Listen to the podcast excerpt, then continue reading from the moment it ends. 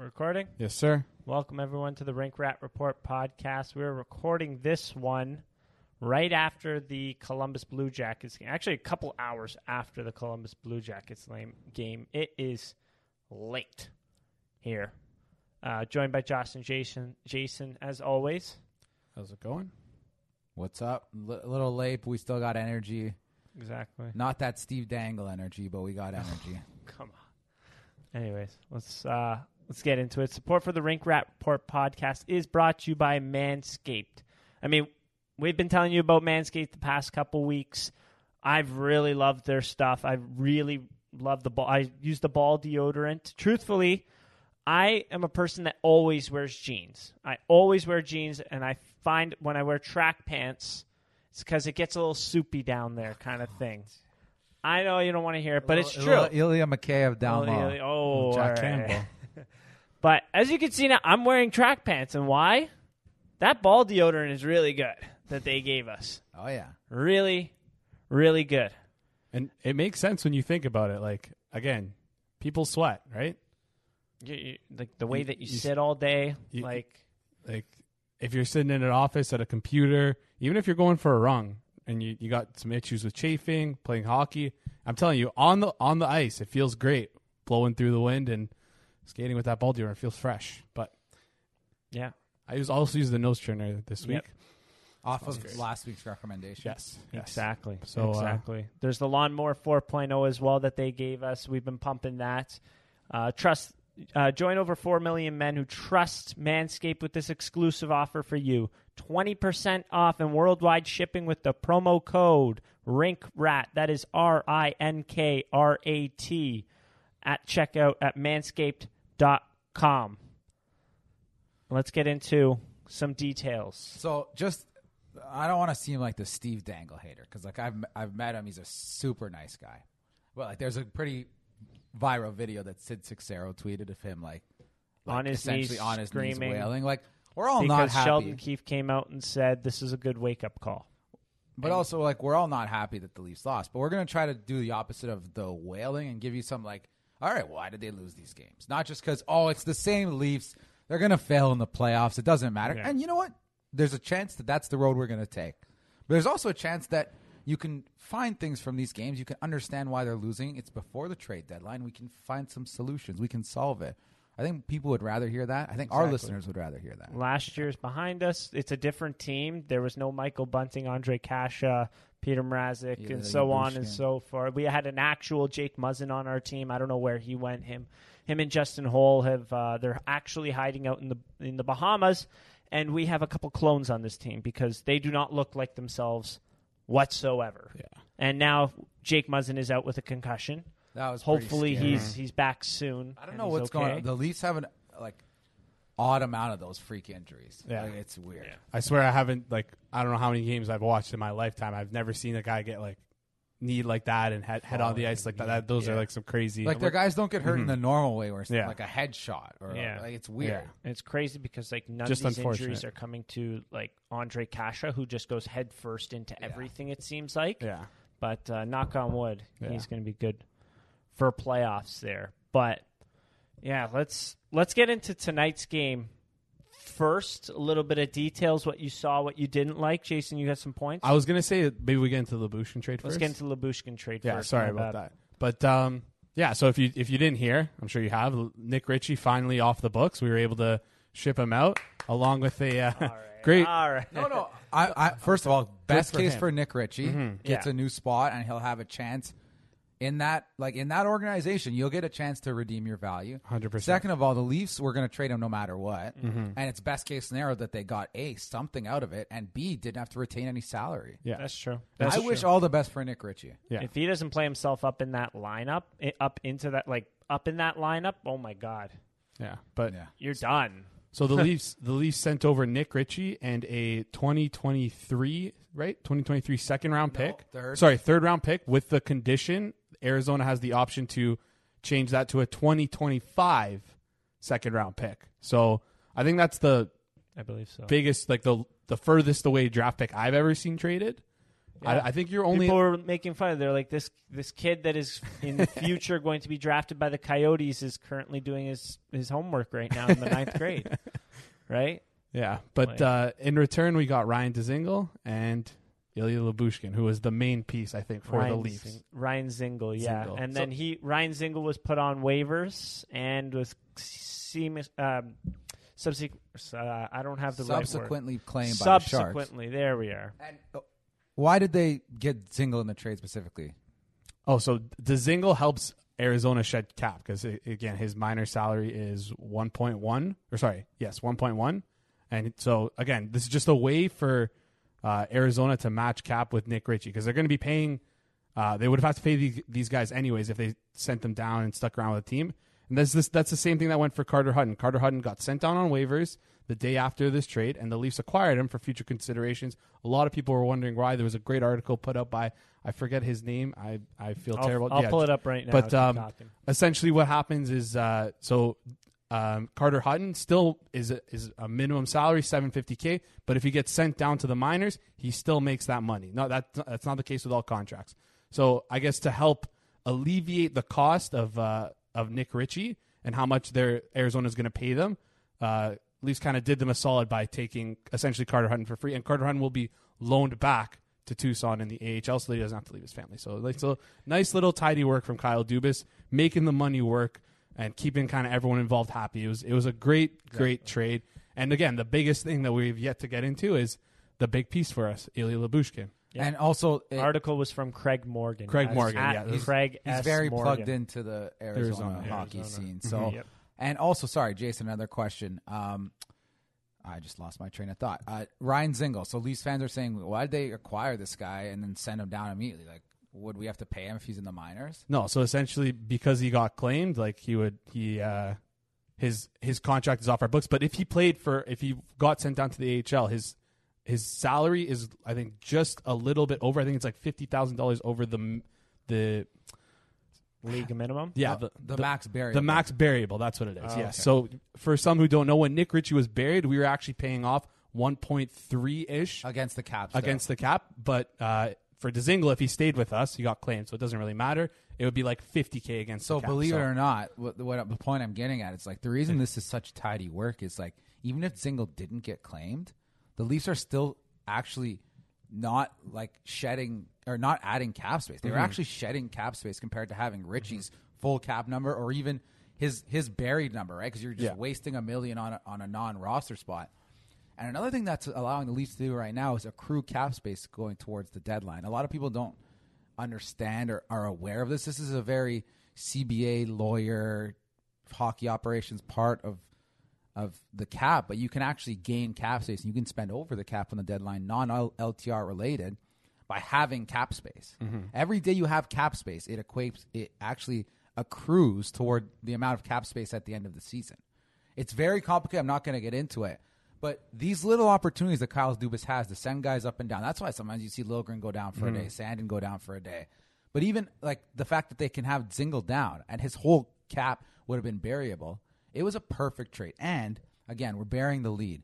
They're able to pick up the exact piece that they needed at this point, which is Ilya Lyubushkin.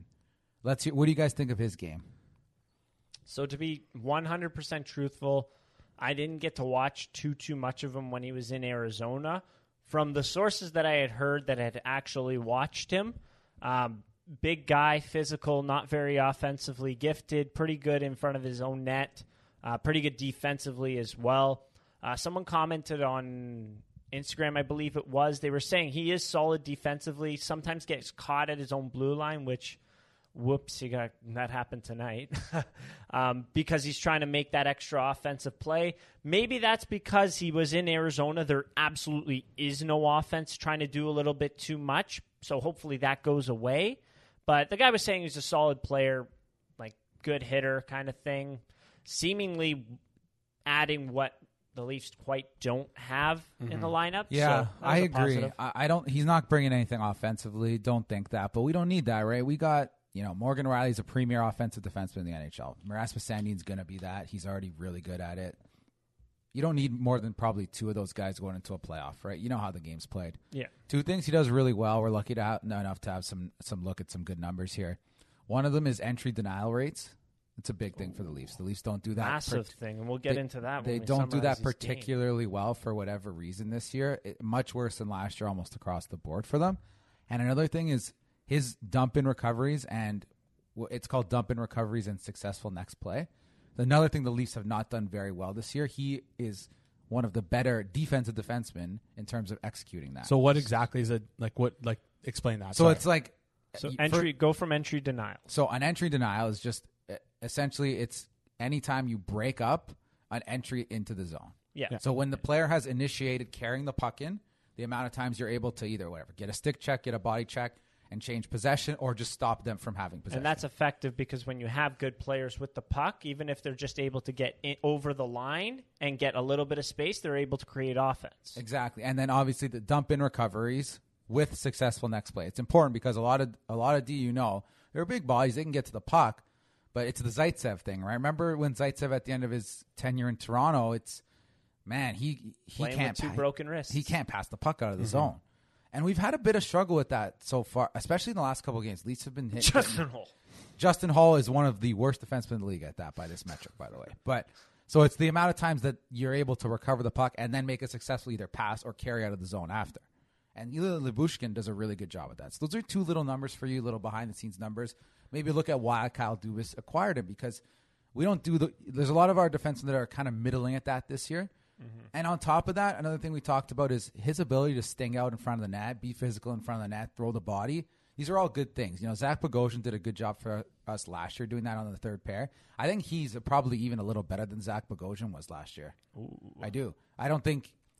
I don't know if that's going to translate to top four minutes, but I think if you look at his numbers in execution defensively, he's better than Zach Bogosian. I think Zach Bogosian maybe a little more. Res- I don't want to say responsible with the puck, but I think Lyubushkin is better. Bogosian was quite He was. responsible. That's- He I was agree. a very smart player. He at was times. very smart and he was pretty disciplined too. Um, but yeah, Uh, that that's my breakdown of him. And you know, we we luckily got to see him against Columbus. I thought he had a pretty good game. Obviously, other than It's unfortunate. he had a bit of an error on the offensive blue line. What would you think of that his game tonight?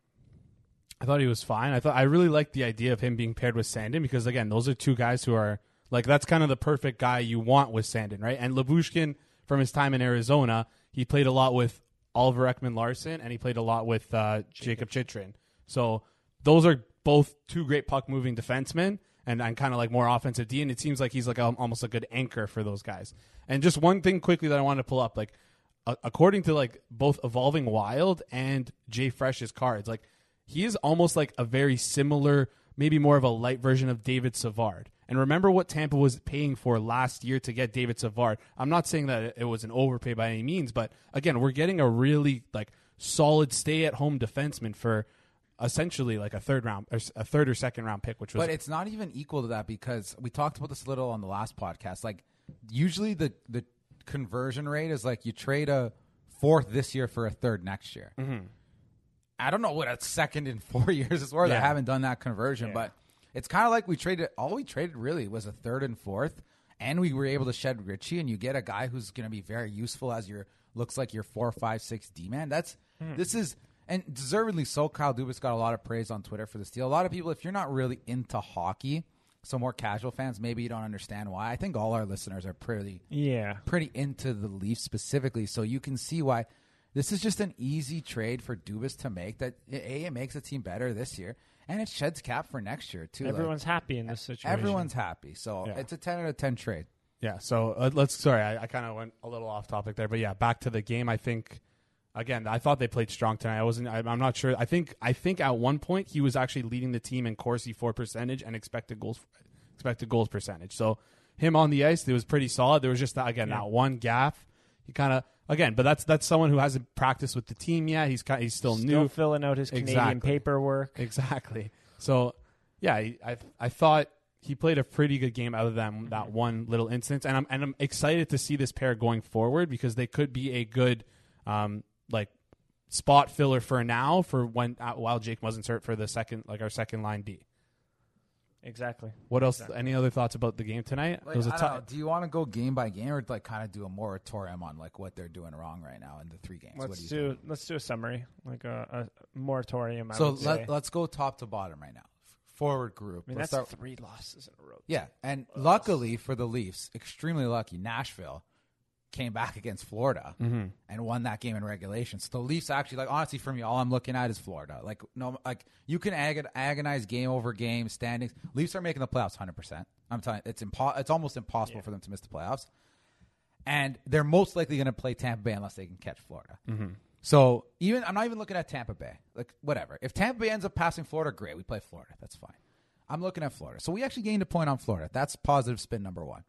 But I want to ask you guys, what are you seeing? Let's start with. Can we go forward D goaltending? Is that is that a good way to do it? You think? Yeah. And then we can timestamp like that too, and everyone can see. Yeah. So from the forward group, what do you guys see in the last three games? And you, we can extend it because I think uh, we pointed it out in January. They were winning, not their best hockey. Sheldon Keefe said it too. Yeah. A little bit of an easier schedule. Yeah. So forward group, what do you guys think? Uh, in terms of the forward group, so I've got here the the second line is still still struggling. I would Yep. say. Uh, you, they got the two goals in St. St. Louis, a couple good Well, let, transition us goals. say like you got William Nylander in those two goals, right? Like Well, so they had. Well, I mean, when we looked at the two goals, John Tavares pretty good breakup, and then just puck to William Nylander up the ice. The second goal was a nice transition play by Alex Kerfoot, and then he threw a nice pick on the defenseman. no, I I Nice agree. Sorry, legal I, to- I'm not I'm not underestimating it. I'm just Yeah, saying like he's got a good shot. he's he's a he's a good player. He's a good player. Unfortunately, it's it's, it's been a bit of a rocky couple few last games, but he he got a couple nice goals there. But I mean, just against Montreal, we saw the results.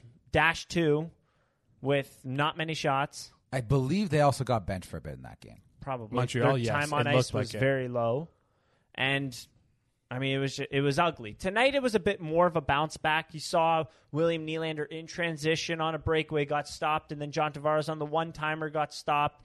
They were getting their chances there.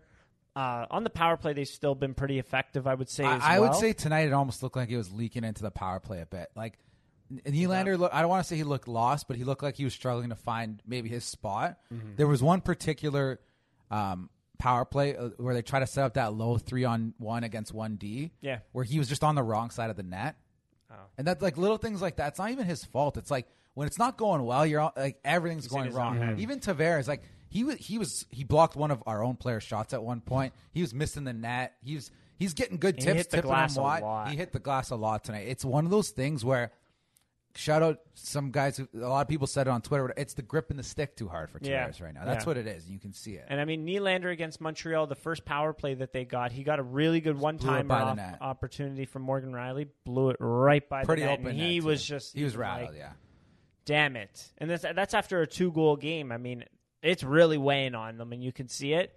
Like again, what do you change the utilization of this line more? Do you what is I, I honestly, I don't know. I think, do you keep riding it out because it feels like they're almost on the cusp of something? I think maybe ride it out just because, like, again, like some of these guys are just not like like John Tavares. He hasn't scored in ten games, and I think that's like a career. That's a, that's that's a career record for him. That's the most amount of games he hasn't scored Yeah. in his career. It's got to be. It's you g- pointed it, out. We saw on, on the highlights even there was, was- a ticker of how long. When was the last time John Tavares shot the puck? Yeah. Yeah, 40, 48 48 minutes. minutes. which is multiple games, by the way. like that's not like I don't. I, I assume that's not like I assume that's time he's on the ice. Maybe.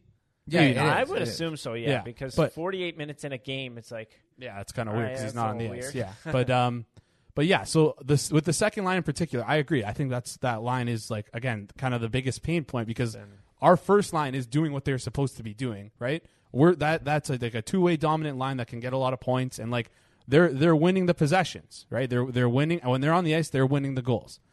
The second line, I think, is like, like we said, the biggest issue. The third line, and fourth line, I think they've been okay.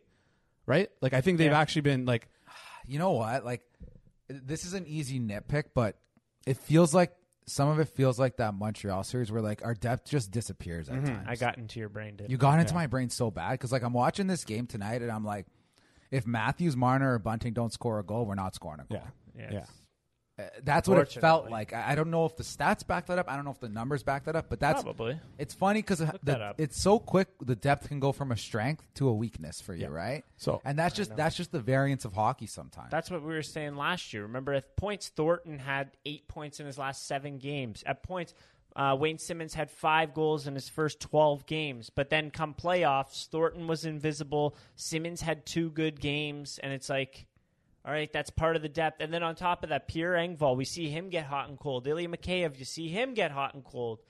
Like, you're right. It, it, it can really go up. the it's most really cons- going the up most and down. consistent player in our bottom six is David Kampf and Jason Spezza.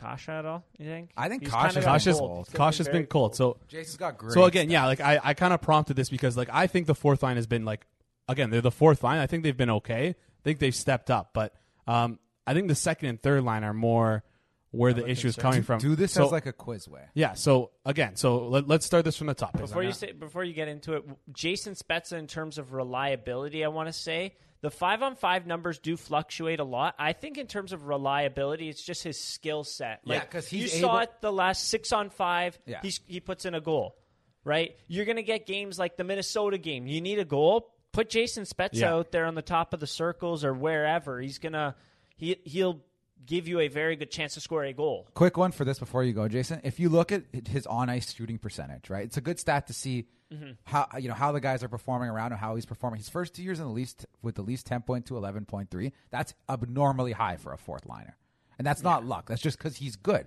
and that's where your consistency comes from, right? Whether the five on five analytics, the shots Mm-hmm. are are up and down, it doesn't matter because his finishing ability and his passing ability to Yeah, give other guys slap pass. to give other guys good looks makes him so effective. oh yeah. Okay, so let's let's let's throw this up. So uh, again, I, I'm looking at the last uh, 16 games right now. Okay, this is going to be over a span of 50, 16 games, and So fi- what, what's that dated? Uh, so that is, I believe, that's the day that Mitch Marner came back. I think that's the day after the Arizona game. Um, Okay. I think Because it's been basically other than Mu- it's been the same forward group from then on. yes, Yeah. yes. I, I believe that is uh, again like the, the that game was uh, January 12th. The next game was against the Blues, January 15th. So from we're, we're we're talking about from then on. Okay, so I want you guys to guess right now quickly. Quiz the top three forwards. Uh, sorry, the top three forwards in points for the Leafs at five on five, or top three players, not five forwards. on five. Yes, at five on five. Matthews, Marner, Con- uh, Matthews, Marner, Bunting. There you go. So Matthews has 17 points in 16 games. Marner has 16 points in 16 games. Bunting has 13 points. five on five. At five on That's five. good stuff, That's pretty impressive. Okay. So now I want you to guess who is fourth. Now this is all, of all all all players, not just forward and D, but At it's a five forward on to give you a five. hint. Yes, I want to say Kerfoot. close. He is fifth. Um, uh, uh, Jason Spezza. Uh, No. close. Okay, one more guess, and I'm going to tell you higher or lower, and that's where they are in the lineup essentially. Where I think they are in like the pecking order. Ondrej Kase. Lower. Oh. Um. So he's lower than Ondrej Kase. Yes. Is it Wayne? Si- no, oh, Pierre Engvall. Pierre Engvall. Pierre Engvall is fourth on in our Pierre team. Engvall at is five on fourth? five scoring. He has What's eight the splits? points. Goals, goals, assists. He has four goals th- and uh, four assists. He has eight points in the last 16 games, and he missed That's a game. good. That's he actually only- very good. That's good in one way, and that's terrible in, in another another. way. so again, he's also only playing 163 minutes compared to like where our second and third line guys are p- playing around 200 minutes. Okay, Yeah. in in that in that time span, time span, and he's missed a game. Okay, fifth, like I said, is Alexander Kerfoot. Sixth and seventh, I'm not even going to let you guess because they're defensemen. So Engvall is Wait, four- what? Yes. So Engvall is fourth. In, and remember, this is five on five points. Engvall is fourth with eight points at five on five. Kerfoot is fifth with seven points at five on five. Morgan Rielly and Timothy Liljegren are are sixth and seventh respectively with six points, five on five. oh my. Do you know who ninth is? John. Uh, William Nylander. Not even. yeah, eighth is Nylander. Right? Eighth, sorry, eighth is William Nylander. It's a one, two, three, four, four way tie for eighth with five points between William Nylander, David Kampf, oh, John Tavares, and Ilya Mikheyev. Wow, that is that David is. Kemp is wildly outscoring our second line in the past four games. I'll say this: that is the best stat surfing we've done on that on this podcast. And again, I'm the I I wanted to li- I was originally just did this for the second line, but I wanted to lump the third line in as well because again, they're not really scoring as much either. David Kampf, like doing as much as he can. But again, he's I wonder not. what the the goals for, goals against is for that. Line, I- 'cause I- that's, I it's think it's- supposed to be a defensive mm-hmm. specialist line, so that'd David be Kampf's something going to else. get Selke votes. Like I, s- he he deserves it. yeah. but he's he's been exceptional. yeah, I, I can get you those stats in a No, second. but even the at like you're times. telling me David Kampf in his minutes, which is the exact opposite deployment of Tavares. Like D- David Kampf is playing Crosby, he's playing Ryan, Ryan hmm. O'Reilly. I'm trying to think who we've played recently. Like he's playing against the top centers. Tavares is getting 70% off into zone faceoffs, and he has the same amount of five on five points as David Kampf. Oh my god. That is unacceptable. And again, that is your problem with your forward group right now. I think so. Yeah, The middle of the lineup is not giving you anything. Because honestly, let's say this: even though Kampf is a third liner, Yeah. in terms of scoring reliability, he's last on what you expect. Yes. he should be last in every ten game stretch. He cannot be like in your top six best forwards in terms of point production over 16 games. Yes, and I and I want like again, this is again 16 games, but again, this should be this isn't like the be all end all. We're not saying these guys are bad. They just again need to step it up. And like who knows, maybe they could get a little bit of a regression, right? Because uh, the individual expected goals for both William Nylander and John Tavares are around th- or for John Tavares it's 3.59, which would be I think third in the team. So he's generating But that's here's the thing. I agree. He's generating the chances, but that's not the issue because I'm watching him tonight blow shots from the slot 10 feet over the net. yeah. David Kampf has five points in his last six games. Is that correct? No, it's not. He's no, been it's not. hot, but- stuck. But yeah, so again, like they're they are generating expected goals, and their shooting percentage is is doing is poor right now. But again, like this this this stuff hopefully corrects itself. But again, th- th- they're this is not enough.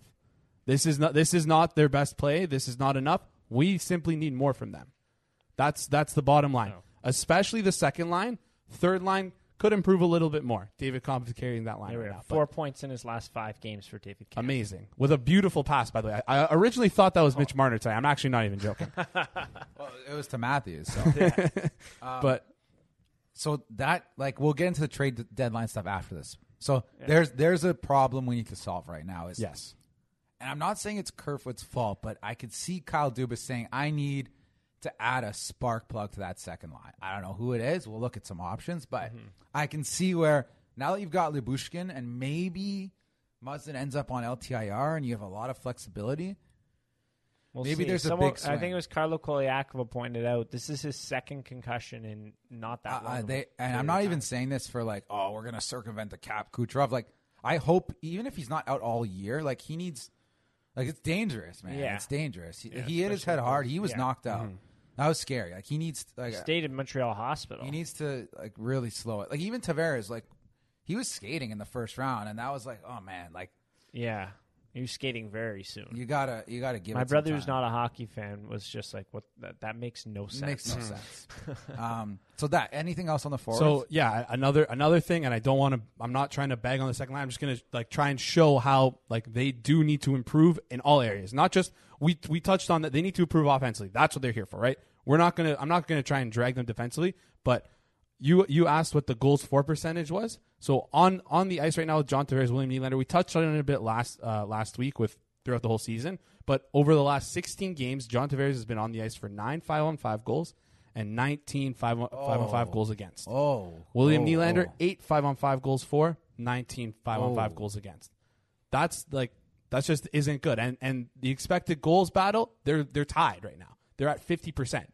That that this the, those are guys who should be at like a 54 Yeah, with 55% with their with their deployment. 100% and their offensive output that's what it should be and they're just not they're not getting that they're not and that's again that's an issue and i, I don't know if we address that if, if that's going to be addressed at the trade deadline and and it sucks because if it if it is i'm going to kind of segue into something else i was thinking about if we do address that if we end up getting an, a, a second line winger to play with those two guys assuming we don't split them up uh, what what happens to kerfoot?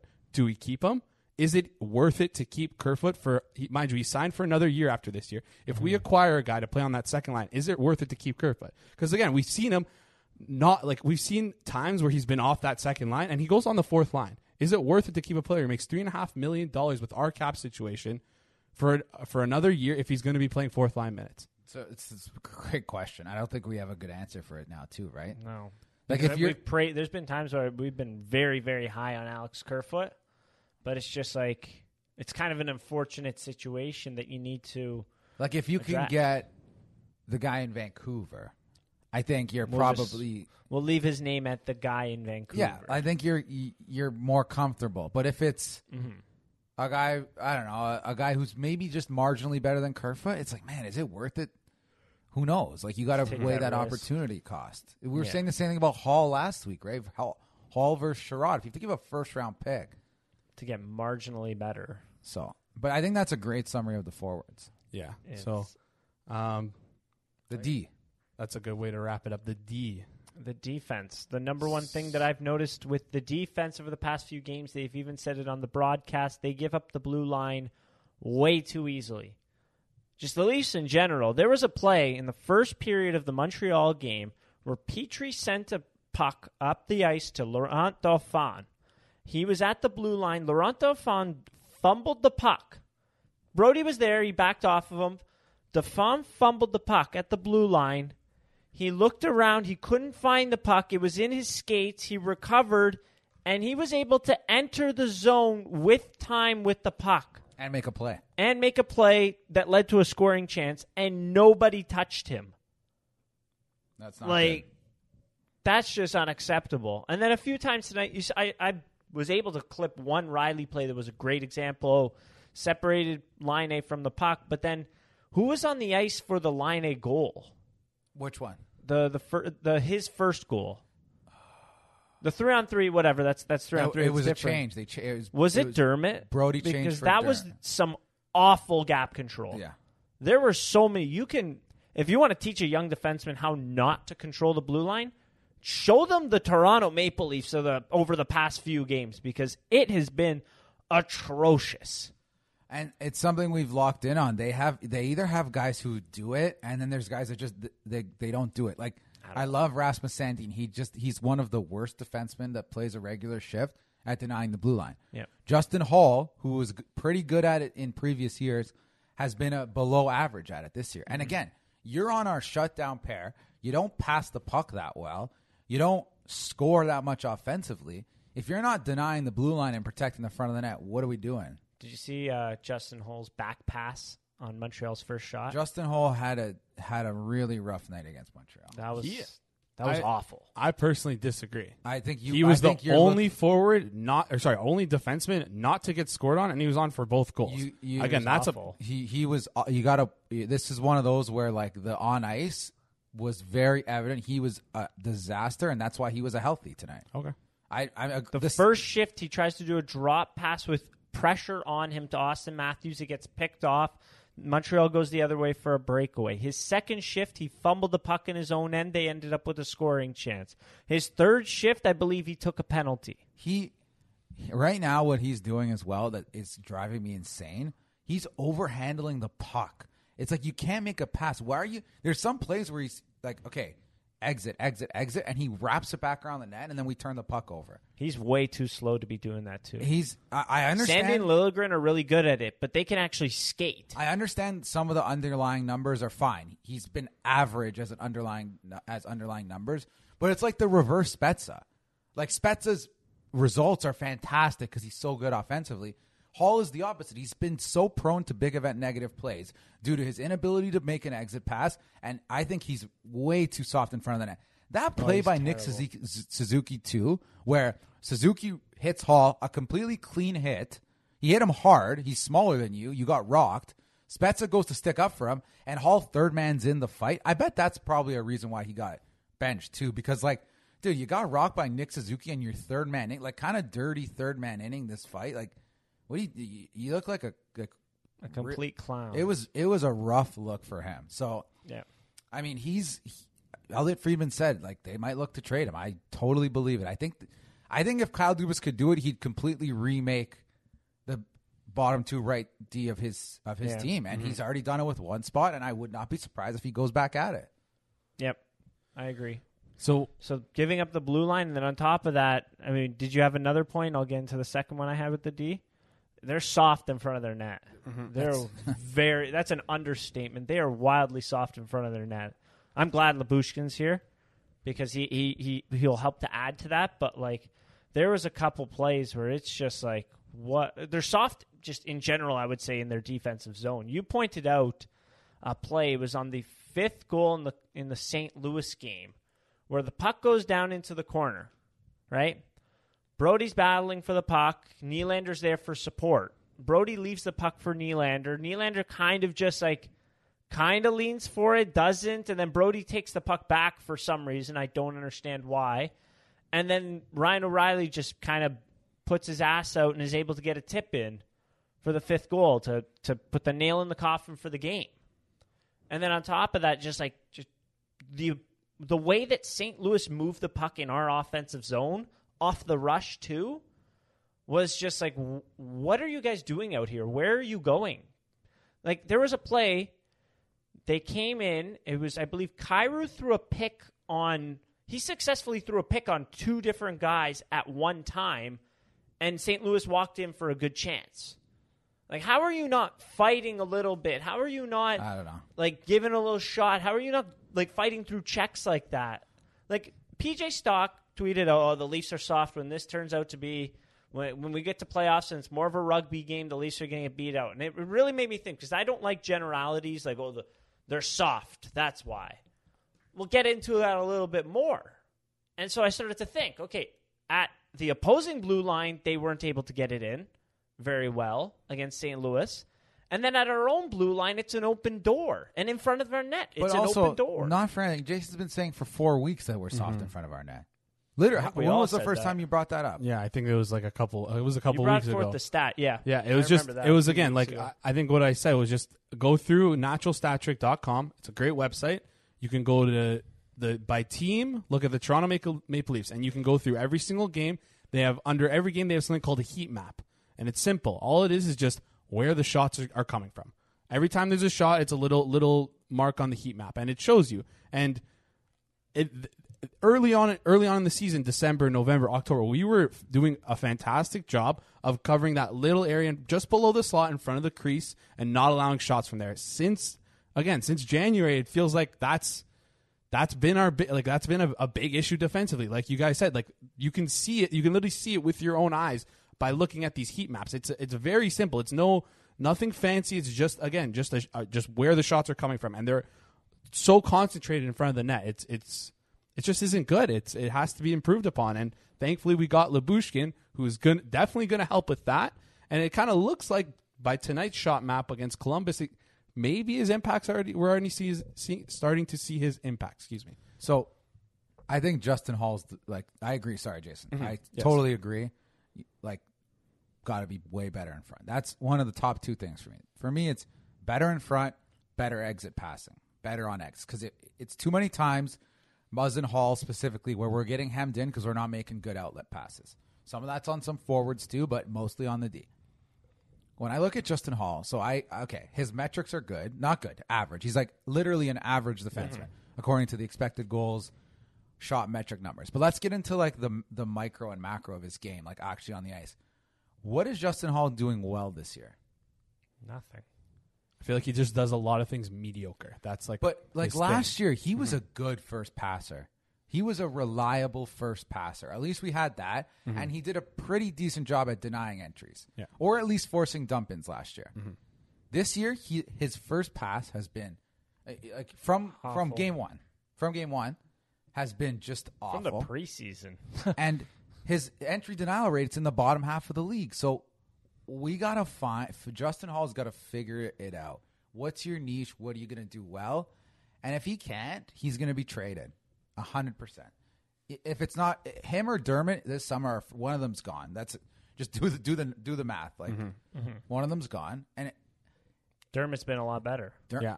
Here's the thing: Dermott is one of the best defensemen, believe it or not, in the league, tracking wise, at denying rushes. Believe it or not. Wa- One thing, watch Dermott does this so well.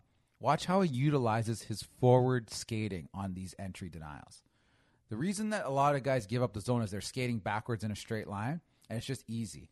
He mm-hmm. does a great job at pivoting because he's a great skater and he can bang, pivot, skate forwards, and deny the he's, guy he's aggressive. the problem with Dermott is not a lot of the other things in the game in his game are as advanced, mm-hmm. and he's he's a little undersized. And when he plays up in competition, as we've seen, it doesn't translate as well. Mm-hmm. So that's the problem with Dermott. And I, I, I, I think Dermott has a good skill set to stick in the league in a bottom pairing role. I'd even like to see him in a higher role. But again, for this team, we have big aspirations. I, I, I don't know where the spots are if you're adding another defenseman. You need a. I think the most obvious we're we're seeing is that second line right D. Can it be Bush? Can it be someone else? It's it's probably not going to be Liljegren. And Dermott and Holl have value on the way out too, right? Like, it, let's say it's a middling team. It's not a team that's out. Maybe a team that wants to do well next year and doesn't want to lose a ton of defensive depth mm-hmm. as we get closer to the, like an Anaheim, for example. Let's say Anaheim, Philadelphia. Philadelphia. Oh, okay. You know, maybe we'll trade Manson or Braun, but you know, next year we want to be good. Yeah, You say, okay, take Justin Holl, take Travis Dermott. You're shedding two or one and a half million. Mm-hmm. Helps with the cap situation. Yeah. So I yeah, like like I said, Holl, Holl is a like a, on a middling team. He is a serviceable four five. For them, that's like that's what like, uh, and especially since he's only making two million dollars for this year and next year, right? So like yeah, he he has a ton of value going out. It's just again, do, what do we want as our fourth right D? Do we want a serviceable guy or do we want a like we, we need an elite? We need like strong players. That that that will take us to the next level. You know, like that's what's the the biggest like the glaring difference between us and Tampa Bay right now. You know, right now it's you look at their decor, you look Oh, at our God. decor, and it's like it's not even close. it's a joke. Maybe we have a bit of an edge on, on in the forward group because uh, Tampa lost a ton of depth last year. But again, our defense, are- are- like, like, compared to theirs, it's night and day, honestly. Yeah. And that's nothing against our top end guys like like Rielly, like Brodie, Mm-hmm. Muzzin, even Sand and Liljegren. They're great players, but again, their defense group is um like studs, and we got that. We need to get to that level You- if we want. You want to talk a, If we se- wanna be a elite. second pair that has some protect the front of the net, win pucks in the corner? How about Ryan McDonagh and Eric Cernak? Oh yeah, they're- Like, that is- that's a tough. That is about exactly what you want in a, s- in a second pair defensive role. They got Sergachev on their third pairing. Like, what are we doing? This team is so stacked. But I agree, though, Jason. You're 100% right.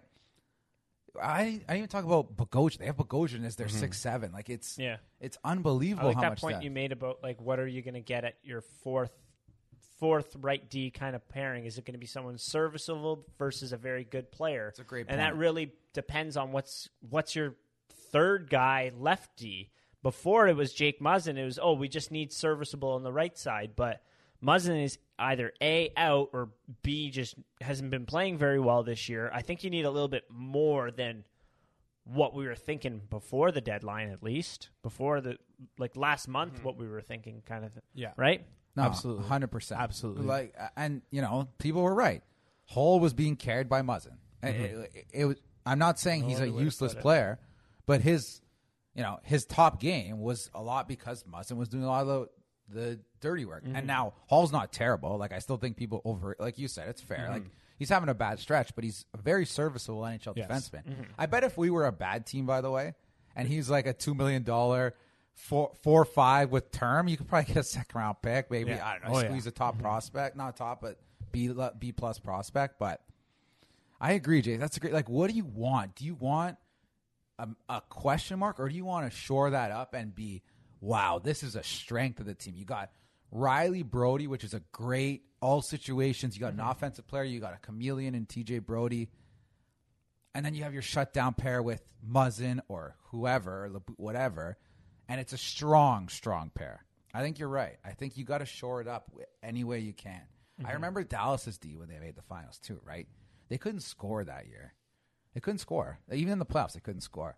They had what was it?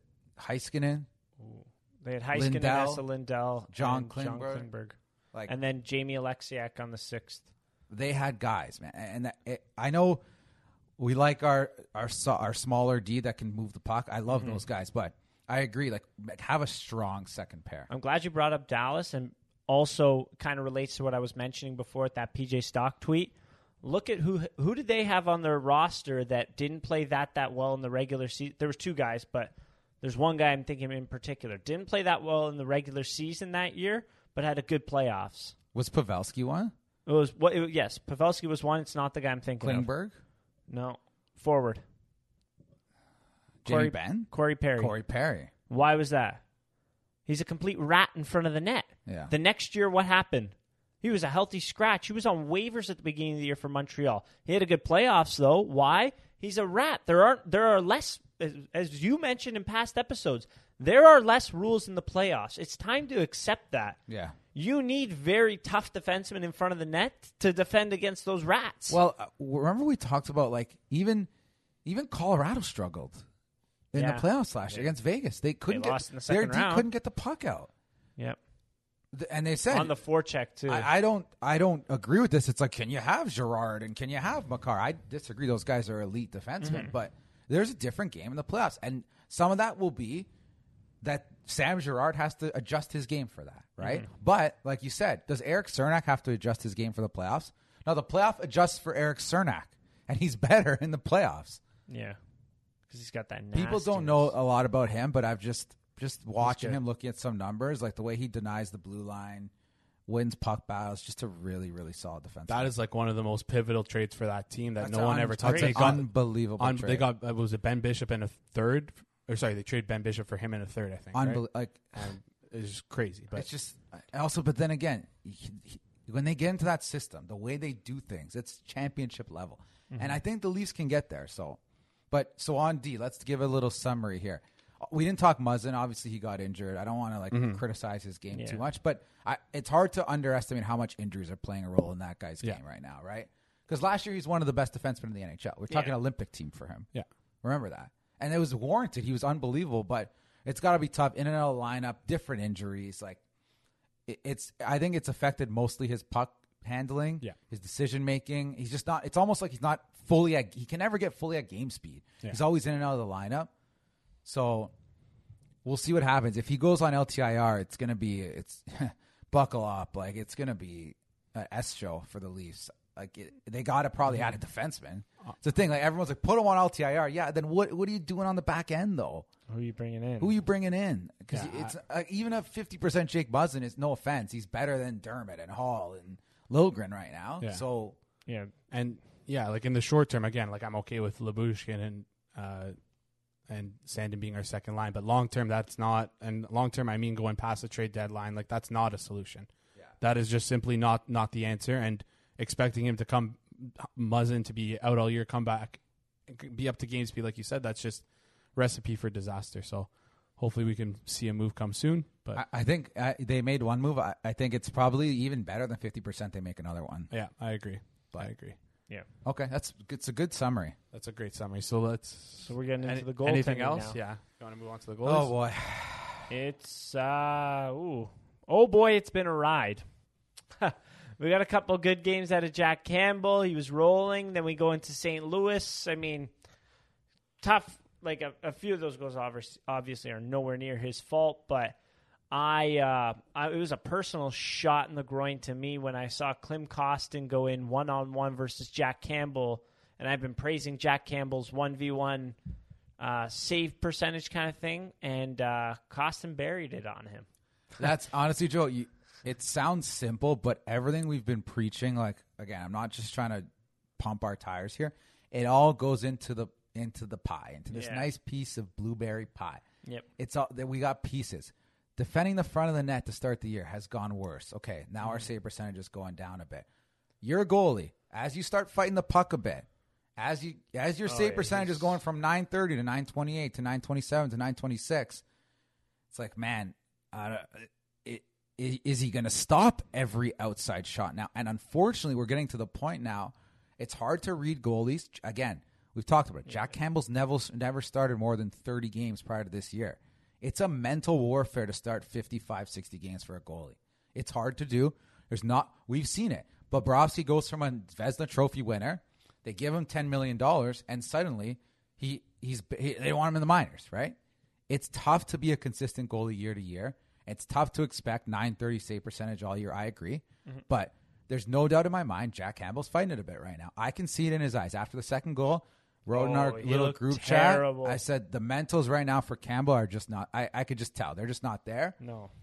and two goals on two shots in the first eight minutes of the third period. Like that's those are deflating goals. Luckily, we came back, but again, Patrik Laine has one of the best shots in the world. But You said it before the podcast. Teams play to give up that shot in overtime. Mm-hmm. If you give up a shot at the top of the circle in overtime, you're happy because you could probably either he'll miss and maybe you can swing it back around the net, get an odd man rush the other way, or the goalie can just hold it and play the puck to your defenseman. He scored from the top of the circle in overtime. Teams don't even take that shot. We see teams take the puck back out of the zone from the top of the circle in overtime. So I hate bagging on the goalies, but Mor- like Mrazek was atrocious mm-hmm. against Montreal. Yeah. Mm-hmm. Atrocious. Yeah. And that's the problem. You paid him was three and a half. funny because he made a couple really good saves, and then like that Caulfield goal can't go. That in. was terrible. I'm sorry. Like he, the way he slid across the net, you gotta. That Hoffman goal was horrible too. Mm-hmm. Like There was at least three goal, at least three goals in that game that should absolutely should not have gone in the net on an on an NHL goalie. Like I'm I liked. I don't know so if that's being it was hyper- funny on that goal, the third goal. It, uh, Hoffman gets the puck. He's coming in. It's a bit of a defensive breakdown, and Liljegren's playing it, and he gives Hoffman a little bit of room, but he's instructing, "Hey, make sure you can see him point." He goes, "Hey, make sure that pass is is taken care of," and he's got a good distance to Hoffman. Hoffman takes a shot from the circles. Hoffman's got a good shot. It was just a wrist shot, and it went through Mrazek. I was like, ah that's a that's a really shitty tough one to give up there. Like that that's deflating. Yeah, it's, it's tough. Two nothing you can fight back, sure. Three nothing after a goal like that, it's like, oh my god. Here we go. We're in for it th- tonight. And like you said, you started off with it. it. It's when those the Jack Campbell's automatic on the first shot to Mm-hmm. okay, he's letting in like one or two a night on the first shot. Uh oh, and you they were combine showing his his, his uh, rebound control stats. Uh, Yeah. According to Money Puck, he's he's very good on the rebound control, which we've seen a lot of as well. Mm-hmm. But a couple a couple of those first shots, there's oh he screened on that. It's like okay, you have to find a way around the screen. I'm sorry. Yeah. I So know. yeah, I just want to run through on, on some more numbers because I got I got some more numbers for the goalies too. So again, we're gonna go with the last 16 games just because it's neat and tidy. Um, so first and foremost, something that's not good is Jack Campbell save percentage is 868 in that in that uh, 16 game stretch where he played 10 games. One of them he got pulled. So pre- Petr Mrazek had seven games because he came into relief for uh, Jack Campbell. His save percentage is 883. That's simply not good enough. But again, the goalies they won us a couple games earlier in the season. I think our team can do a little bit more to help them out. But at the same time, this is a bad stretch for them, and it's it, it's almost a bad stretch for the entire team. yeah. Um, another another number I want to look at is goals against average. We're giving up on average three and a half goals a game over that stretch. So I, that, again, team team level issues, not just goalies. I don't want to. I don't want to. I'm not trying to bring up these stats to specifically bag on the goalies, but it's a team level issue. And Jack Campbell simply, like like we said, since January, he hasn't he hasn't been what we saw earlier in the season. And I don't know if that's like I I don't know the mentality of being a goalie. I've never played goalie. Like how how would that affect you being on the shelf for a month and a half, kind of not doing anything? I feel like that would affect Has you to. greatly. Has to. And I feel like that's part of the reason as to maybe why he's not doing so well. But there is one stat that I want to bring up that was glaring So in terms of, I just wanted to get Yeah, sorry, sorry. In terms of on the shelf, um, it really depends what kind of state you're in. It, it's so fluid in terms of depending on what's going on. Like if you're having a tough stretch, okay, yeah, that break really helps you out Mm-hmm. to reset whatever. Jack Campbell was rolling. He was on a hot streak there, and then you run into two games a week, and then an All Star weekend. Yeah, so more breaks, yeah. and then it's like, oh God, like we we That- were that's tough. yeah. and we were like not and just now he's into every other game. Mm-hmm. So it's like may maybe okay, like Jack is going to be our guy in the playoffs. Give him three in a row, and then try to fit Mrazek in there here and there. well, Yeah. Sorry, go on. No, I was just gonna say like we like saying that he had a good start is kind of an understatement because uh, not not just Leafs fans, but almost everyone in, in the hockey community was throwing him out as a Vezina contender. He's the, he's an all star. he was an all star. exactly yeah he was an all star like he was having a fantastic season. But And, and the other issue is like we talked about this a ton in the offseason. Are they going to go one A one B or are they going to go starter backup? You paid Mrazek three seven or whatever it was. I don't know the exact number. He's got to be better too. Like the and these are also opportunities for Mrazek. I'm sorry. I don't think it's guaranteed 100% that Jack Campbell starts. You see Campbell's getting worse. If I'm Mrazek, like you got a chance to get a bigger share of this net. and he's absolutely fallen on his face. It's it's really unfortunate when you give a guy that kind of money to give me, you know, Decent. not quite Michael Hutchinson, but you know, Way better. I know, but like average, he's giving you average league backup right now. He's got an Nine, eight 10, ninety 50. save percentage through Yeah. ten. That's Michael Hutchinson. Yeah, pretty much. So I know he's been injured, but again, you're, what you're paying him, he's he's our. You could, I mean, Tavares has been bad too, but per dollar, he's been our worst player this year, other than Nick Ritchie, probably. Yeah, I mean, I don't know. Uh, I know it's harsh, but we've had a lot of it's players tough. play Yeah. well. Yeah, And I- I again, know it's what not you all mean. his fault, but when you add the goaltending's gotten worse. We're giving up more chances in front. Mm-hmm. We're struggling to break the puck out. The second and third line aren't contributing anything offensively last 16 games. So right now, what you've got is you've got one line scoring. You got a somehow defensive minded center who's put, chipping in points. You got Engvall, the goal scorer. You got Rielly Brodie playing well. Sandin jumping in on the rush, and that's it. That's those are your positives the last 16 games. And William Nylander can still shoot the puck. So, again, the goaltending needs to be better. And it's not, you know, it's hard to say you need to be better on rebounds that end up in front and we don't clear the puck, or you need to be better on Justin Holl turning the puck over and we have 2 cycle chances against immediately after that. But like you said, when the shots that are unscreened and right in your face start going in, that's an issue. Yeah. In terms of the Leafs' actual goals against minus expected goals against, so that would be, um, that would be essentially like a minus in this situation would be good.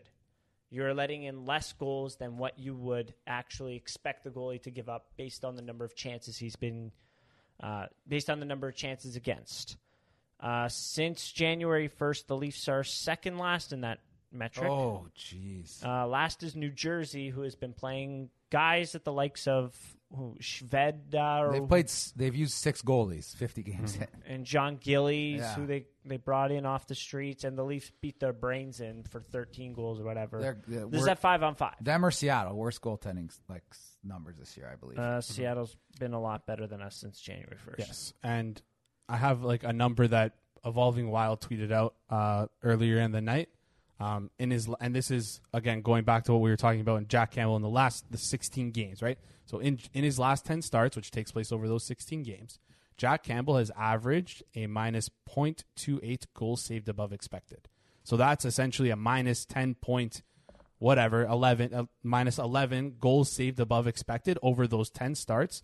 That is the this season there's only two goalies who have had a lower 10 game stretch than that. That is Grubauer who is legitimately in that stat been the worst goalie in the league by a, a country mile and and Cayden Primeau who hasn't even played consecutive games, just been here or there and he's just not a strong goaltender. So that is Yeah, he's, he's, he's young. struggling. But you get Sorry. outplayed back to back nights by Samuel Montembeault, and I don't even want to mess this guy's name up. JP Berube, uh, JF Berube. JF. Yes. when who you're giving your goalies, you know, your backups making three and a half, and you're looking to give Campbell, we were talking six mil. Like that's serious money. Six by six, That can't happen, right? So, and again, we're just analyzing the last little stretch, but Yeah. the goaltending hasn't been good enough. Sam Montembeault, who I've probably have said in the past, he's one of the worst goalies in the league. I don't know. They, I mean, Montreal saw something in him clearly, and they were willing to go through the growing pains. So he's slowly getting better and better, I think. S- But um, he's still not someone that should be shutting you down. No. And then JF Berube, I mean, this guy hadn't played in the NHL since 2018 should tell you a little bit about what your competition is there. And as you said, five goals, four total over two games. Yeah. Like, you can't help but laugh. Yeah. And So, who yeah. else? What other team but the Leafs? Huh? Yeah. It happens. though. again, we got a ton of hockey left, and we'll see. Yeah. We, we've, uh, I think we did a good job outlining Yes. the areas to improve. right? Honestly, Yes. if the Leafs match up against Tampa Bay in the playoffs, Tampa Bay's best bet is to go out on the streets and get Curtis McElhinney to come back and play against them. I- And tell Curtis, don't play for a full month before you get here because the frickin' Toronto Maple Leafs, I guarantee, will bury the puck so hard into your chest you'll be bruised for a month.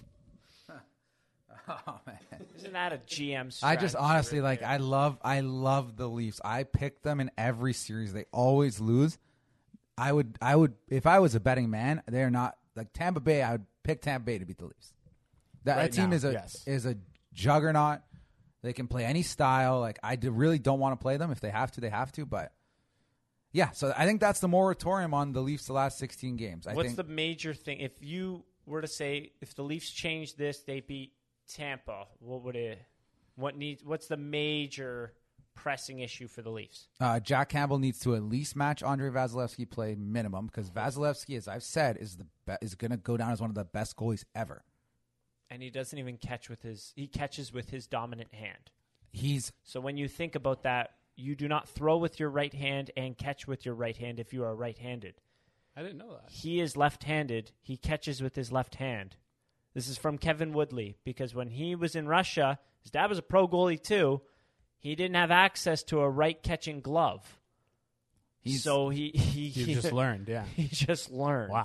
You know how they say like you build a guy in the lab. That that's him. He's literally built in a lab. Yeah. 6'3", 225, flexible, long arms, long legs. There's Massive no way he's chest six three. He is. He is. I, he looks like he's He has six extremely long six, limbs. four, Like, you yeah. could see his his legs and his freaking Yeah. arms are And they massive. but- bend. There's one stat that Jason just asked me to look up, and I'm glad he did because this is this is a big one that I think the forwards. Remember the start of the year, first seven or eight games. What did we say the forwards were doing too much of? cheating up ice, right? No, no, no. Too much of In terms of generating offense, like uh, at the beginning of the year.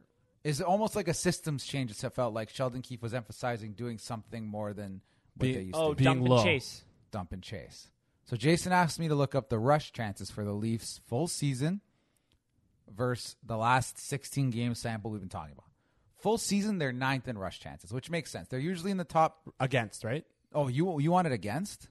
Or f- oh yeah, yeah. I did four, and I, I it's, Oh, okay. it's interesting. okay, sorry. So this is rush chances four. I we know they've been dumping the puck in a lot, but we also know their big boys like to mm-hmm. rush the puck in and score. I think this is a great example of probably the second line making a difference. Full season ninth, right? Mm-hmm. Last sixteen games, twentieth in the league in rush chances for per game, behind the Ottawa Senators. Ah, You got us there, Dave. yep. That was the other thing, and the, that that stat I mentioned earlier: actual goals minus expected. Ottawa is third, behind Colorado and the New York Rangers. That's that's a, Wow. that's that's definitely a problem. Like we got to be creating more off off the rush. Maybe that's an identifier. Or- Start betting Ottawa. Well, I think our second line specifically, Yeah. right? Like, but that's I, I we've talked about it. Tavares' foot speed is like a tick slower right now, and it's mm-hmm. changing things. The mm-hmm. exits, the entries, they're different. So That's true. Interesting. That's a good stat. Damn it. Yeah, hmm. I like that. And I, again, like we're not saying these things because the sky is falling. We're not saying to go scorched earth. We, I think we did a great job here of just identifying the areas that exactly like you said we need to that we need to improve on if we want to go deep into the playoffs. This right now is not it's not it's not good enough, and that's okay to say because I I don't think this is I don't think this is the Toronto Maple Leafs. I really don't. I think they're a lot better than this. They've shown earlier in the season that they are a lot better than this. And I think they need to take a good look in the mirror. And if they want to be a team that goes on and has success in the playoffs, they have to be better. And I think if if they are able to to get better in these areas, along with some hopefully some some some trades at the deadline that that improve this team, I think I think it's it's going to be a, a good the right a step in the right direction. Another stat to throw at you. Yes. So I got D zone denial rates. Full season, Leafs are tenth in the league. It's pretty good. Last sixteen games, twenty third in the league, behind the Chicago Blackhawks. So they're just. So that's wait. How many? Last how many games? The exact sample we've been talking about. The last 16 games, they're 23rd in the league at denials against. Here's Yes. the thing. I'm telling you, these are the things you got to look at to improve. Protect the front, protect the line, generate more off the rush, stop the shot when you can see it. Those are like the big things. I think that's the, that's that's a great way of And summarizing. we specifically off the about. rush. It's the second line Yeah. because I, I actually think our third line dump it in almost every time because they Yeah. are relentless forecheckers. Yes. Mikheyev and Kase are on that puck right away, It's not a big hit, but they're so good with their stick. Mm-hmm. Mikheyev doesn't stop skating. Kase doesn't stop skating at all, even if he's about to fall into someone. so, yeah, I think those are good things to look for.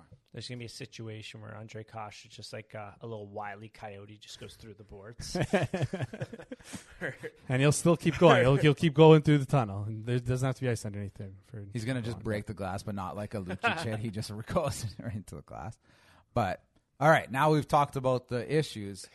Are there any players that are solved for these issues? So we got David Pagnotta. I don't know if I messed up his name. Pa- Pagnotta? the Paisano. Yeah. He likes to throw cast a wide net. I will say he's he's had scoops. He was the first one to break Tavares to the Leafs, mm-hmm. by the way. Mm-hmm. yeah, So he said, I, let's go one by one for these players, okay? Rickard Rakell for the Leafs. Ooh, Rickard interesting. Rakell. I wonder how So much that would cost. He makes three point nine ish, three point. Sorry, three point eight. He makes three point seven. Blah blah blah blah blah number. Mm-hmm. But yeah, so around, let's let's just say around three point three point eight. Um, yeah, so that that's that's what his salary is looking like right now. And if I think, do we like if I I would want to make more than one deal. So again, we'd have to have a guy kind of moving out if we take him in because right now at the deadline, a little bit of tidy work that Earl Schwartz has done on Twitter. He's kind of given us two scenarios for um, what the te- what our cap space will look like at the trade deadline. And so if we we have currently 12 forwards and 8 D on our on our um, on our on our sal- on our on our books. Uh, and if that stays the same till the trade deadline, we'll have about 1.1 million dollars in cap space. Uh, this second scenario, since the Muzzin injury, is a little more unlikely, especially if he's out until the trade deadline. But essentially, the Leafs could yo-yo both Sandin and Liljegren between the AHL and the NHL, and by having one of them down, they would be able to accrue an extra 1.5 million dollars in cap space, bringing their total to 2.6 million dollars. I'd say it's more likely that we'll be at 1.1 million dollars, or or Muzzin will be on. or yeah, or or Muzzin will be on LTIR. So that's that's another scenario that kind of cooked into the mix. So sorry, let's go back to Rickard Rakell. Yes. but just wanted to give that primer because there is, again, there's a w- like everyone likes to talk about our cap situation. Like it's not going to be hard for us to move up money now. We we got rid we got rid of our biggest problem. Dermott and and uh, Holl, I think, are the two most likely to get moved if they if we were to get a get a player back. And I think both those guys combined make about around three and a half. So yeah, let's say one or two if if both of them get moved out which is which is likely i don't know what you guys would put that at i definitely one of them gets moved out that brings you to around three and a half million dollars which is And also the, close to the situation where I think this is not on, impossible, where Muzzin goes on LTIR, opens up a lot of doors for. 100% mm-hmm. When you start to talk about retaining, you could get you could get like four a five, two five million dollar players and mm-hmm. retain. Yeah. right, a seven and a three. So, Ricard Raquel. I I mean the past few years the numbers have not been very good or actually the past two it looks like last year and this year the numbers have not looked that that good um, but when you look beyond that like 42 and 65 43 and 69 69 and 77 a 34 goal a year in there 33 goal in there i haven't not i haven't watched enough of rickard rakell to really give a, a full profile of him but that would be interesting. I mean, he was rumored to be possibly moved last year. I'm not sure why Anaheim didn't do that. That they would have got a lot more value out of him, but it'd be a decent ad. I think it would be an upgrade. yeah is, is is that the kind of like we just talked like throwing it back to like what we talked about earlier in the episode is that the type of upgrade where you move out Kerfoot you keep Kerfoot probably right I think the three forwards we name here, if you could, I would keep Kerfoot with these guys. okay and even these if that guys? means he plays on the fourth line, honestly, like Mm-hmm. uh, I, if that if they want Simmonds in there, uh, it's like push comes to shove, Engvall can sit. Like it's not. Uh, it, he's been good, but I would sit Simmonds. But push Mm-hmm. comes to shove, like I'd rather have Kerfoot than Engvall, obviously. Okay, yeah, Um, see that. the thing with Rakell is he hasn't been scoring, but he still generates chances at a really good rate. You, okay, he's not a power forward, but that's kind of you got to think of that for style. Like he's good off the cycle. He's he gets around the net. He's a, he can score goals, and I think could be a big help for the second line. He's not not really a defensive player. Mm-hmm. None of these guys, are, other than one guy, I think has brings some defensive utilization. But I- I think you may be buying low on Rakell here. That's why it's sneaky for me. Like I don't know if it's going to cost a first round pick for him. It shouldn't. So, hmm. I mean, you get that guy for a second, get him to retain some salary. You fit him in the least, no problem. Yeah. I, I wonder if the Anaheim Ducks would take on like a, a almost like a, a prospect uh, instead of a pick, just because. But who would it? You're- you're like, right. It'd be Nick Robertson. Yeah. That's the guy. If I'm Anaheim, I'm like, wow, 20 years old, almost ready for the NHL. Yeah, no, never He's mind. a second round pick, so he's not a first round pick. Yeah. So yeah, let's let's go with the pick there then. exactly. Yeah, I like I like Nick Robertson. So I, I like Rickard Rakell's game in that way. I Mm-hmm. Yeah. think he'd be a really good fit on the second line. Yeah. Yeah, I I, I agree there. Uh, And was compared to the other guys, when I'm looking at the comparison, he's head and shoulders above in scoring chances, cycle chances, forecheck chances, all of it, Mm-hmm. way above the other guys. So, okay, all right. including Kerfoot, I threw Kerfoot in here too to look at. Oh, okay, to compare. That's good. Uh, let's hear the next name. So that is Andrew Copp from the Winnipeg Jets. Ooh, So that's one when I heard, I kind of went like, really, Andrew Copp? Like, has he been that good? And it turns out, like after looking into some of his like metrics, he's actually been very, very good this year. He has pretty like pretty decent offensive impacts, last year. but his his or sorry, decent offensive insa- impacts, but his his defensive impacts are really strong. He has really strong defensive impacts, and he is someone who would fit in well with this team because he's a great penalty killer.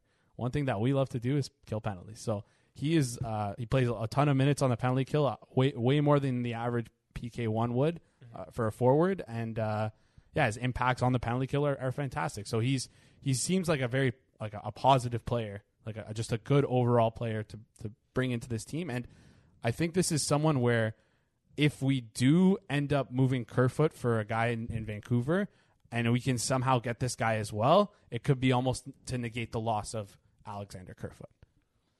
Yeah, I think uh, again, Ker- Copp is probably giving you more defensively. He's probably in terms of compared to Kerfoot, he's probably giving you more in terms of puck retrievals. Even though Kerfoot's been good at it this year, talking puck retrievals, dump in recoveries, he's pretty good at those things. Copp has almost become a jack of all trades for Winnipeg. Like he play, he's played center in the past, he plays wing, plays on different lines, first line, second line, third line. So I like his multiple utility for the Leafs, especially if you keep Kerfoot, because then you say, okay, we could even have him like, wow, you put him on the third line, and you, you, even if it bumps Mikheyev or Kase down, or you even, wow, Andrew Copp on your fourth line. I know it's given up a lot for that situation, but it could help at any you- line on the on As the long as you utilize him. Exactly. Mm-hmm. And then Yeah. again, you can throw him a couple shifts here and there, give him some shorthanded. Again, I'm not sure this is the guy that moves out Kerfoot though. Okay. Hmm. If it is, he's got to play on the second line, obviously. Yeah. So So- again, True. is but okay, he's played center in the past, right? Mm-hmm. Is he a guy that you'd be willing to say, okay, we know your defensive impacts are good, you're good at face-offs. Tavares plays wing and he plays center for you. Is that an option? I That's don't what know. I That brought could, up. That could be interesting. That could be very on the very second line. Yeah. So All right. I listen. my my one thing about the second line though is I I know that maybe he has good defensive impacts, but I think I don't know if I'm thinking about this incorrectly, but I think that I would prefer. I know that this is very pie in the sky, but I would prefer if we do get a guy for that second line, we do upgrade. I I want just Go F it offense, F it offense. You know, just Okay. go all in. Like because I don't know. I I just I. I don't know what the answer. Like I don't know how, if if a, one player alone can make up for the deficiencies that both Nylander and John Tavares are, are starting to have in their own zone. The other thing with Copp is I think Winnipeg really likes him. I think A, they're going to try to re-sign him. B, it's going to be like a pretty massive price tag. So Yeah, he's he's been pretty good for them. They use him a lot. and he Twenty minutes game. he's a UFA. He's only 27 years old, entering his first year. Maybe maybe they use him so much. Does he play on the same line as the coach's son?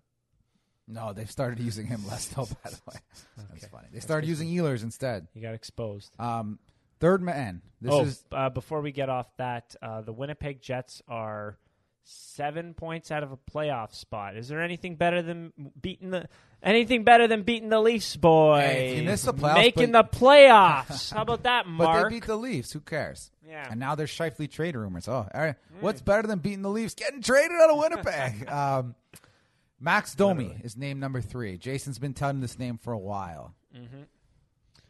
That's an interesting one. I have no idea what to make of it. So, so the one thing with Max Domi compared to the other two players is that he does make five point three million dollars, where the, the others were about three and a half million dollars. And another thing on top of that, I know some people will just say simple retain. So it's it's it's small, but his base salary this year is greater than his AAV.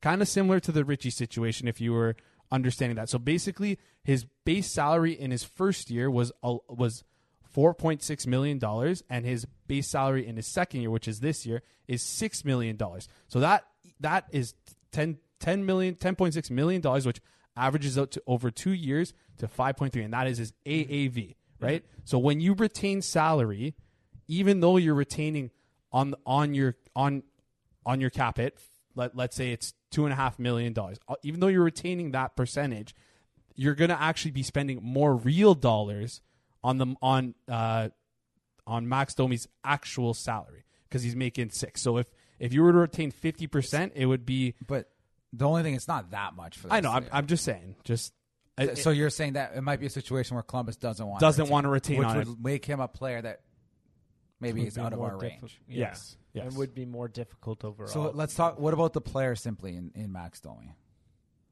I haven't watched a whole ton of them since he went to he's- Columbus. so Max Domi's a high skill player. Max Domi's Yes. been a high skill player his whole Yeah. life. put up 72 one year with Montreal. Max Domi can score points. He's a leaky faucet defensively this year. Mm-hmm. Numbers aren't good. Micro stats, analytics not good. So His playing time has gone down. and even Tortorella. against these other guys, even versus Kerfoot, he's last in a lot of things, scoring chances. The only thing he's better than Kerfoot I'm looking at right here is rush chances. yeah, Kerfoot's better on the cycle. Kerfoot's better four chances, four check chances on net. Like the only thing about Domi, he's he's got a little bite to him, right? So you're hoping that comes through in the playoffs. a little bit like bunting with the bu- with the bite aspect. And uh, you know maybe he's he's he can transition a puck. Like maybe that'll help the second a line. Domi in Toronto too. That'd yeah, be- it's hard not to like that. I, I don't think he'll cost much either. I don't. Shouldn't. I think you're looking at a, a two three and maybe a three Yeah. plus a mid prospect, even maybe a player swap. I, I think Jason wasn't that far off when he when he said Kerfoot for Domi. We all rolled our eyes, but if you're Columbus right now, it's like they they they're another team that probably wants as many guys ready to go as possible. Mm-hmm. So is that a you know is that a Justin Holl? Destination. Is it? Uh, I'd have to look at their D. I don't know. One thing to note with Domi, um, he shoo- he has his shooting percentage this year is a career high, and he has nine goals in 39 games. what is it over his like career average? his career It's been a, average? I know he's been fluctuating. Is looked at it. 10.3, and he's at 14.5. Okay. And uh, I, I I don't know if he's the, the Mm-hmm. right fit. I it would be a luxury. I would not ship out Kerfoot and replace it with Max Yeah. Domi. I know we said there's no way Columbus would give us Max Domi for Kerfoot. Kerfoot's been a better player this year. He has. for a hundred percent. by a lot. So And when I said that, Kerfoot blew me out of the water. Blew me out of like Yeah. after that. After I said that, he's like, "All right, coming for you." But so of those three guys, I would say in order for me, I'd have Rakell in like a tier one. Mm-hmm. I'd have like Copp in like a tier two, and then Domi like a tier four or five in terms of want need. So those were all the guys that Pagnotta Those are the forwards he mentioned. Elliotte Friedman mentioned JT Miller. I think JT Miller is Mm-hmm. a fringe top 50 player in the NHL. He's really good. really good offense. Really, really good. And the most important thing about JT Miller is that he is like like all the players we just listed, he, or sorry, unlike all the players you just listed, he's not a rental. He's signed for one more year Which after would this be year. fantastic. 5.25. Yeah, which is a very solid price. Very good number. The But big again- thing is Vancouver. It doesn't look like they have a dis- difficult decision coming up. They either are looking to move JT Miller, who is co- uh, who has five two five for next year, or it's Brock Boeser, who is upcoming. Um, he's an upcoming restricted free agent. However, his qualifying offer is at like seven point four. So they'd be smart to move Boeser, but every other team in the league would smart be smart to know that fact, and Yeah. they know that. because that. Brock Boeser can pretty much just take the qualifying offer at seven four and then go to free agency. Yeah. and not only that, like, do you even want Brock Boeser at seven four for even for like a year? He's up and down because his big thing is he has a very very good shot. That's per, that's So- that's the maybe where the list ends on his elite traits, right? Yeah, exactly. and that's valuable. But we see that that could fluctuate in a playoff. We've seen Patrik Laine have a have goal streaks, and we've seen him not be able to score. Like when it's shot only, He didn't. I mean, I'll pull up the numbers right now, but he didn't score at all last year, all of last year. And then at the beginning of this year, he was struggling again. But guess what? He had two tonight, and I believe he's over a goal a game in his past eleven games or ten games. crazy. But the other thing about Boeser is like if you trade for him, what team what what team is going to be able to give him a low ball offer when your agent has so much mm-hmm. leverage? It's Yeah. why would I? I'll just take my seven five and walk. Yeah. Like that's way better than your five million, six million dollar So offer. Calgary's coming up with that with Tkachuk. I don't mm-hmm. know what they're going to do Pay there. him, man. He's such a good Yeah. player. Like, I know. Like just he, he's worth nine million, ten Then you have Gaudreau, that's a UFA too. He walks. Uh, that would make That's sense. uh, but it's that's unfortunate. That's the issue with bridging your players. Uh oh. Yeah. It's coming to play now. Hey, it's nice that Matt Tkachuk took the bridge, but if you had him locked in at maybe seven and a half, what he was worth at the time, for eight years, you probably fit Gaudreau. Now he he's I- ten million. It's not crazy. Not at all. Not crazy. Um, Yeah. But yeah, like you said, JT Miller for the Leafs. I mean, Friedman mentioned it, so it's not crazy. He said, yeah. And he, I, what was it? I'm paraphrasing, but it was like, I would be going after or I would look to. Mm-hmm. If you have JT five million on LTIR or whatever Muzzin is, yeah, it fits right in. You don't Five even need, you don't need them to retain. Mm-hmm. You don't, and then deal with the five million that he makes next year. Next year, you could ship out any guy. Like that guy is an absolute game breaking player. Mm-hmm. He's on the same level as William Nylander. That's how good this player is. I think Nylander this year has been a bit better, but historically, JT Miller has been. He's a top line winger in the NHL. He really is. Like So quickly to what you just said, Jake Muzzin makes five point six two five million dollars, and uh, JT Miller makes five point two five. So the difference there is four hundred k, and the Leafs have already accrued that much cap space, so they can actually go out and get him right now, and he'd be able to fit under the cap. And JT Miller's not good defensively, but he's played center. He's taken draws. Like, Yeah. maybe, We could teach him. what if we? I, I'm going to Probably nuts. not. What if you split it to three lines with JT Miller? Like put JT Miller on the third line, or put Why not? You the possibilities become endless, right? yes, I've got I've got a funny tweet here. Mostly Leafy's tweeted. I'm thinking of something, and they posted. Uh, it was Jake Muzzin and his cap hit at five six two five, and then right next to it, the next picture is Tomas Hertl, whose cap hit is five point six two five, and then the first comment is Hertl Holl second pair. I like that. Uh, Hertl's interesting. We'll see. That'll be. Uh, I think it'll come right down to the wire. yeah, because I think Hertl wants San Jose to Jerry Maguire show me the uh, money, and I don't know if San Jose is going to be able to show him the money that he wants for eight years, which he mm-hmm. wants. So mm-hmm. we'll see. But the last name I want to get to before we end the podcast, we've talked about it a lot. The last name Da- David Pagnotta said, Mark Giordano. Giordano. And now, you know, we're talking left D, right D. I think at this point, it's just get a guy and figure it out. Mm-hmm. And that guy, would I be excited if that guy was? he Leaf? will figure it out.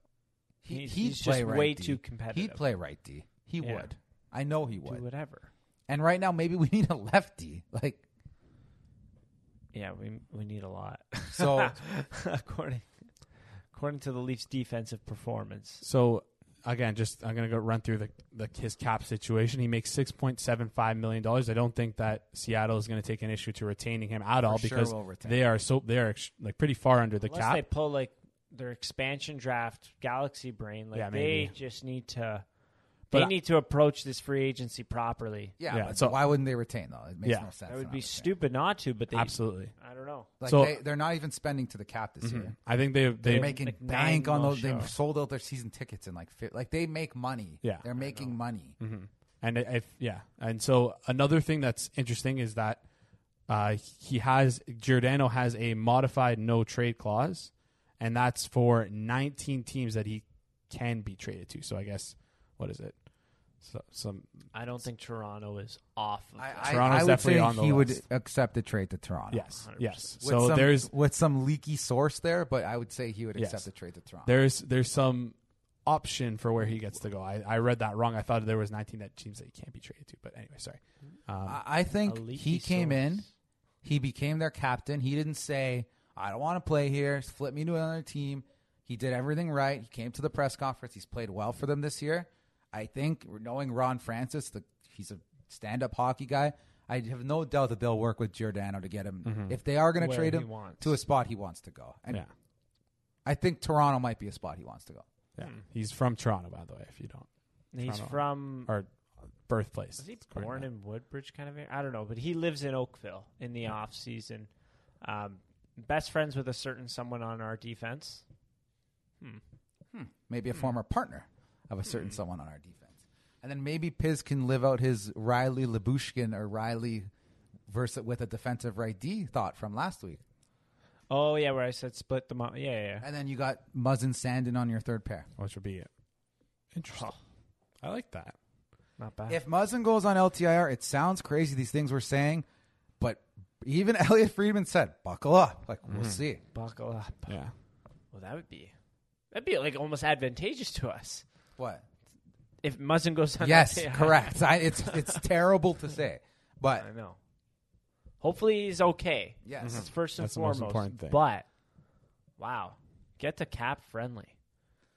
We shall see what happens. I think that wraps up for today, though. I think Yeah. honestly, this is maybe my favorite podcast we've done so far, Yeah. and it comes off three leaf losses. But I think people will love this. I, I Mm-hmm. think this was a, s- a systematic, thoughtful, and thorough breakdown of what's going on with the Toronto Yeah. Maple Leafs, what's happening, where they're going wrong, and how you can fix it. And I, I do think a lot of fans, even though they've lost five playoff seasons in a row, even though they lost three in a row, even though the sky is falling, Sid Seixeiro, Steve Dangle, all there is smart hockey fans in this market, and they want to know what's actually going on. And I hope we did a good job of that.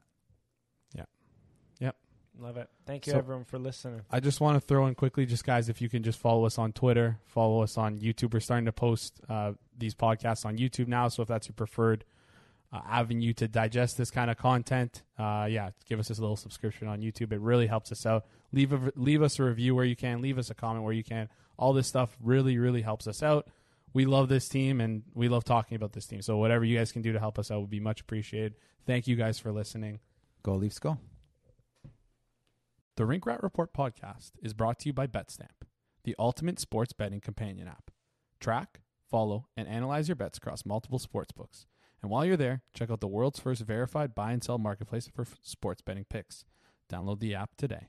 The Rink Rat Report podcast is also brought to you by Season 2 of The Lock Garage. Host Marco Shara, a Toronto criminal defense lawyer, interviews various criminal lawyers about the practice of criminal defense, gets them to share their war stories, and helpful tips for up and coming lawyers interested in the area of law.